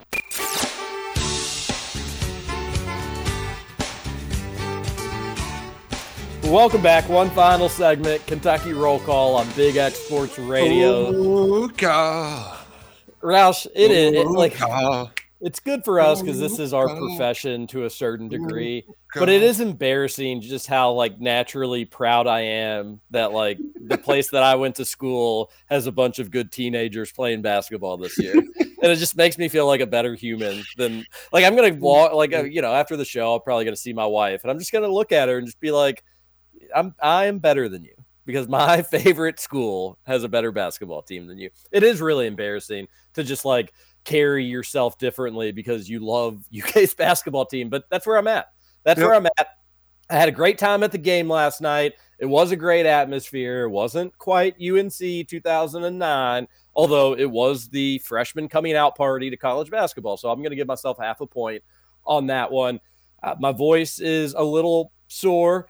Eh, you know, they give away Chick fil A for, for free throws. Oh, by the way. can't get it. Shout out to the wife. She went to uh Thornton's, got me the big 80, 89 cents, 32 Ooh. ounce. And they got the drink. Hall cups now. Nice. Uh, real nice, Clark. I'm, I'm very excited about it. But like, so you know they they're doing the free throw thing. I know I'm not going to probably get the the benefit of the reward, but it's a it's a fun gimmick and it gets Rupp involved and everybody's in on it. So like first one, I'm just ah! I kid you not, my mom just hit me. She hit me. She's like, "What are you doing?" I was like, "Mom, I'm cheering." She was like, "You're 32 year old. Stop." I was like, "Okay, Janie, we're gonna have an issue here. Like, Mom, we're gonna have a problem." Like, I I get into the games a bit. You know, I won't. And like, I'm not gonna like say obscenities and do that sort of thing. But like, I, I like to clap. I like to get into it a little bit. Um, it was a fun. I, I could talk for five hours about just my experience with my family. That was my mom, my brother, my sister, and me, and that's what it was growing up. And I I love my dad very much. But like, you know, we had a, we had they they were divorced, so Y'all were the traveling crew. it- yeah, it was it was kind of us four growing up. And here I'm thinking it's going to be like this fun, sentimental, like you know, when's the last four us four ever did anything together? It's been forever. And that is like a thing about life that you take for granted is like, you know, one time at the dinner table is probably gonna be the last time that like you're all together. And it is sad. So I was super excited. We were gonna go to Jeffrey. All we did was just talk about death and fight the entire time. and my mom hit me. it, it- you know, in in some ways, it was actually like our perfect family get together because like we just went back to bickering. Like you know, uh, my mom was doing the dishes too loudly, and Lauren was climbing up the stairs. You know, like you know, family stupid family stuff that happens when you're a kid. It was a really really fun game, and I I will never forget it. It was a fun trip and it just makes it so much better, Roush, that this team is so enjoyable to watch. That like you really truly can't take your eyes off of them. No more stall ball, no more, and and he gets a bad rap, and Devin Askew gets a bad rap, but like no more Sahvir Wheeler dribbling the air out of the ball, just pounding that bad boy like he's mad at it. Uh, don't This say his fun. name. We don't have fun. to.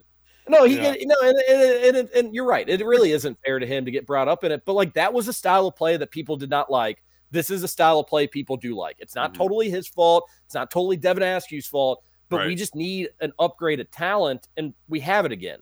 Like we just like I say yesterday, yesterday on yesterday's show, which was probably slightly a dumb comment. Like I want NFL talent at quarterback for UK football.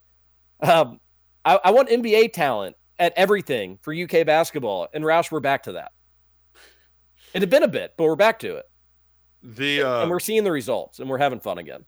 the it's it's funny you mentioned that though because I just listening to Cal's show on um Monday. He mentioned Shaedon Sharpe's name, and it was like, like I, I felt like somebody just said Voldemort. You know, like I was just so thrown off. But um, oh man, it is it is good. Kentucky went from averaging 74 and a half points a game last year to 94 and a half right now. It's early, but they're they're moving, they're grooving, they're a lot of fun. And um, it's also only November. I mean, it's November 29th. We got a long ways to go. We got more fun games on the horizon. And I'm glad that you had that experience with your family. I know there's plenty of other people who similar uh, times on a Tuesday night. So th- this this one this one felt real good. This one felt real good. Uh, I, I it, it was. I was very happy to get that memory and moment last night, and even even with fun family bickering, like you know, we were hugging after a big three and high fiving, and it was it was awesome. So did you- It, was awesome. Did they end up missing two free throws in the second half or no? You know, I think they did, but I'm not 100 percent sure. In the first half, they, definitively did. The first half, that same guy missed four in a row, and I was like, four in a row, "Whoa!" It seemed like it. Yeah, that was crazy. Oh, it was awesome. was God bless Kentucky one- athletics. There was more multiple opportunities. I'm pretty sure they got one of them.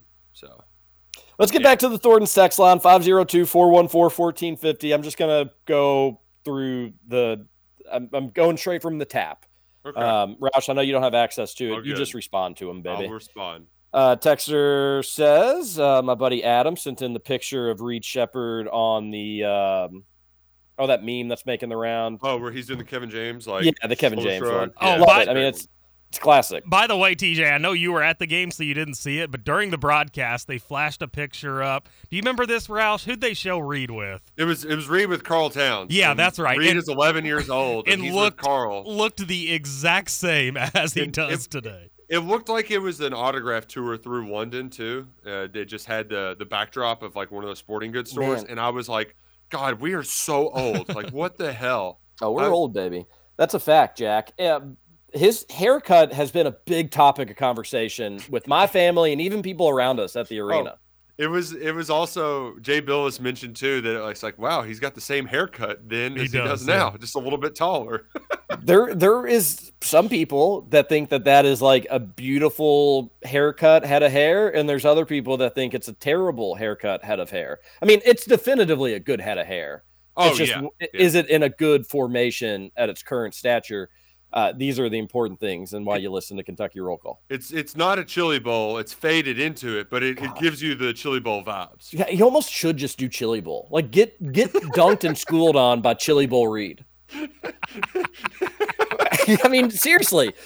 Do it, make it- just make yourself look put on rec specs too. You still would be dominant you know it. like make yourself look as goofy as possible as you you're just schooling like- everybody. Oh my god when he crossed that dude and he took that like 19 footer and didn't go in it was one of his few misses when he crossed that dude like oh he's such a good basketball player roush he's so good Oh man, he's so and it just so happens he's a Kentuckian.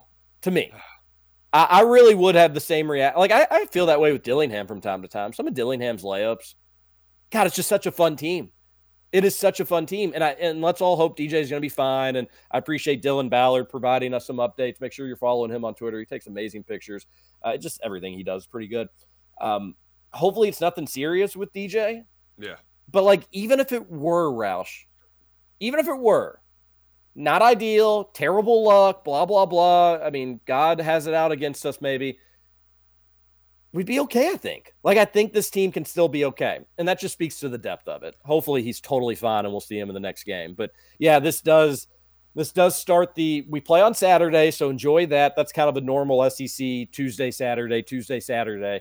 But then after Saturday, I don't think they play again for eight days or something, maybe a week, and then it's a week. It- and it's Saturday, Saturday. It's we've got Saturdays until the Louisville game. So Oh, we're, we're gonna get Camp Cal quotes out the wazoo. He's feeling himself again, Oh, so we're gonna get the Camp Cal. Like you guys don't know UK basketball until you've been through Camp Cal. we, we also um uh as far as DJ's injury, like that that's one of the side effects. If you miss three weeks coming up, you're missing three games instead of six.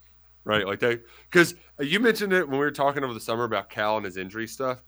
Part of the fatigue of Cal's quotes on it is he gets asked about it more often because they play more games. And Mhm. so when a guy misses a month of football, and hell, if there's a bye sprinkled in there, he might only miss three games. If you miss a month of basketball, you can miss eight to ten, right? So like the the injuries, it feels a little bit more magnified. Uh, at least the timing of it. If he's got to miss three weeks, like UNC might be the only significant. UNC might be the only good team that Kentucky plays during that stretch that he'll be absent for, and you you feel like you've got enough guards to to handle that. And also, you're probably going to get Aaron Bradshaw back because we got him back in warm-ups last night. He's practicing. Um, that that that's going to be fun whenever that happens. I don't know if it's going to be this Saturday or if they'll hold off till next, but that that that's exciting. Too.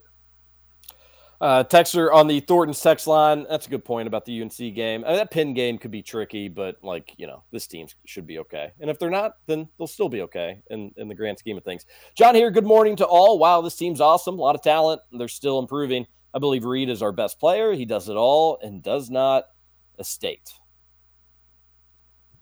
To me, the young man's ready for the NBA. We'll got to go talk to you later, John. I think there was a typo there. Um, but but I, oh, your overall sentiment's great. You picked UK to win by 12. It wasn't enough points when it was all said and done, John. Uh, you you you you called the comfortable win though. I'll give you that one. And yeah, we're all big fans of Reed Sheppard. Say text in and say say say, say. oh say a lot of text. um, a bunch of unselfish MFers. Dillingham has 40 assists, nine turnovers. Reed 25, 9, 28, 7 for Tre. Three players in the top 80 in assist turnover ratio in the entire country, with DJ 23 assists, nine turnovers while missing three fourths of the Miami game is insane. 116 assists to 35 turnovers, 3.3 to 1, just those four players. Wow. Say awesome stats. Not always the most fun to say on radio, Right, but yeah, this team's just nuts. Well, and one thing, um, one of Drew's buddies, uh, Corey, tweeted this out. The um, and it's it's always the part that like gives me PTSD. It's when they went to the kind of all right, let's let's take 20 seconds off the shot clock and then go do something. I got so frustrated with that, but as Corey said, Rob Dillingham's got the ball now in those situations, and good things happen when Rob Dillingham's got his hands on the ball and he's got to go make something happen with 10 seconds on the shot clock. It's a lot different than when you're doing that with Sahvir Mhm. Wheeler or Devin Mhm. Askew or whatever it might Well- be. So, yeah, I know, I know, I shouldn't bring him up, but like that, that works when you have the right guys in place to make things happen, especially when you're up by. I mean, it was like 29 points, and it's like, all right, let's get out of here. I couldn't believe the score at different times. Like I had to like, uh, I, I just several different times I had to be like, what, this is a beatdown because you're just having so much fun. You forget to look, like you forget to look up to see just how many points UK had scored. Uh, the text say goes on. He's got several texts. I was at the game. Dickinson over the back the entire game. Uncalled fouls plus Cal substitution mistakes were the only reason Kansas beat us. That's why I was a little frustrated by that game. Is just because like UK was better. That win would be nice on the resume when it was all said and done. But I, but I, but I said I was like, no big deal. They'll be fine. It's just we may want that one on Selection Sunday. I still stand by that. I still stand by the substitution things that I said. But Cal's learning. This team's learning. We're all learning. Uh, Uh, that was why I was, you know, you weren't going to panic over that, but you do wish, like, I wish they played tomorrow against Kansas, Roush. I have no doubt we'd beat them. Oh, yeah. I think there's a confidence thing with this team too. That like you know going against Kansas, like hey, two years ago this team won the national championship. They've got the best center in mean- college basketball. Big stage, go out there, have fun. And they they answered the call for the most part, but unfortunately couldn't couldn't close out the game. There's a chance. I'm I'm I'm pulling it up right now. There's a chance that Dajuan Harris Jr. hit more threes against Kentucky than he's hit in every other com- game, combined game the rest of the season. Like he had one point the other night. I wouldn't Uh, doubt that. Yeah, he had five threes. He's hit one since. Five threes against Kentucky. He's one of two. They play they played in Maui. four, They played a ton of games. He's one of nine and threes in every other, and he was five of six against Kentucky. And granted, you know, we gave like we we should have probably had a handout a little bit better, but even still, uh, that's all right though. That's okay. Even with the Kansas loss, the team's going to be totally fine. Totally a, a, a lot of games to make up for it, and that UNC one is kind of the next big one that you circle and you look at, and that's going to be awesome. I that should be another great game. actually told Gil last night, I'm really glad that you all lost against Kansas because this has a makeup of a team that could challenge the 76 Hoosiers. And I'm, I'm not trying to get everybody all crazy hyped, but getting that early loss out of the way because this team really would have scared me in that record chase. The, the, I, I- love it, Scoots. I really do love that. Um, I just think they'll have an off shooting night, uh, and they'll lose. You know, they'll they'll they'll drop a couple games. I still think that like the goal should be a one seed. The goal should be win the SEC, win the SEC tournament, be a one seed. We need to get back to not taking those things for granted. And and the one seed thing, I, I know some people get worked up about it. I don't get so worked up between a one and a two, but like let's roll. I think we're the best team in college basketball. Let's prove it throughout the regular season, um, and then we'll prove it in March too. But uh, let, let's start valuing those conferences, l- winning the conference again, Roush. I, I think uh, maybe I'm just talking to myself, but like I think as a program, we don't really care because we always play for March. But I'm sick of Tennessee getting a little chesty. Arkansas, they learned their place when Antonio Reeves shut them down last year. But we need to get back to it with like trophies and nets and stuff like that. So start there, get a one seed. Everything will take care of itself. Say says most CEOs are not the smartest person in the room, but effective CEOs hire the smartest people, and that's exactly what Cal has done. Yeah. Um, another texter says he wants me to get this one in. I need to. Uh, oh, you, the one you want to get in is about Matt Jones. Come on. No, buddy. we're not doing that. We're Matt Jones is the same. All credit to Coach Welch. Resentment rules live lives, rule lives for some. Rule lives. There we go. Tougher to get over than they will admit. Some of these folks hate Cal too much to fully enjoy this uber talented team. Sad. Uh, I, I get that. And I'm not. This has nothing to do with Matt. I get that there's people that do or don't like Cal, or they may be sick of them, or they, they've got their concerns. But if you're not going to enjoy this team, that's totally on you just like that's totally on you and uh, you're going to miss out on a really fun season. So I, I- think most people put that stuff to the side roush. Yeah, I, when you're beating the crap out of a, it was the largest margin of victory against a top ten opponent in Rupp Arena history. yeah. Uh, well some people drop the untrue narrative about dillingham being too reckless yet. Look at the games. He isn't that. He's not turning the ball over. He's not making careless passes or taking stupid shots. Totally agree with that, Tex. That- that's a and- great and- point. And that one also defies too. Like Jack watched him a lot. He was very well connected in that recruitment. It's even defined Jack's expectations. That I think that motivated him. They're like, "Oh, you all don't think I can play within the reins? Well, watch this." And dude, he's a great basketball player. If he's just a little bit bigger, he'd be in the conversation for the number one pick. I think. Uh, but that will belong to Reed Sheppard, unfortunately. Everybody have a great Wednesday. Thanks for listening. I hate that we're out of time. I hate that we can't get to all the texts, but I do love that the show's Big Blue Nation. I We're on love the show's world. growing. I love that people are excited about this. And uh, uh, you know what? I love you all. Everybody have a great Wednesday. This is Kentucky Roll Call on Big X Sports Radio. TJ Walker and Nick Roush and Justin Caitlin. Go Knights. All I do is win, win, win, no matter what. Got money on my mind, I can never get enough. And every time I step up in the building, everybody hands go up. And they stay there.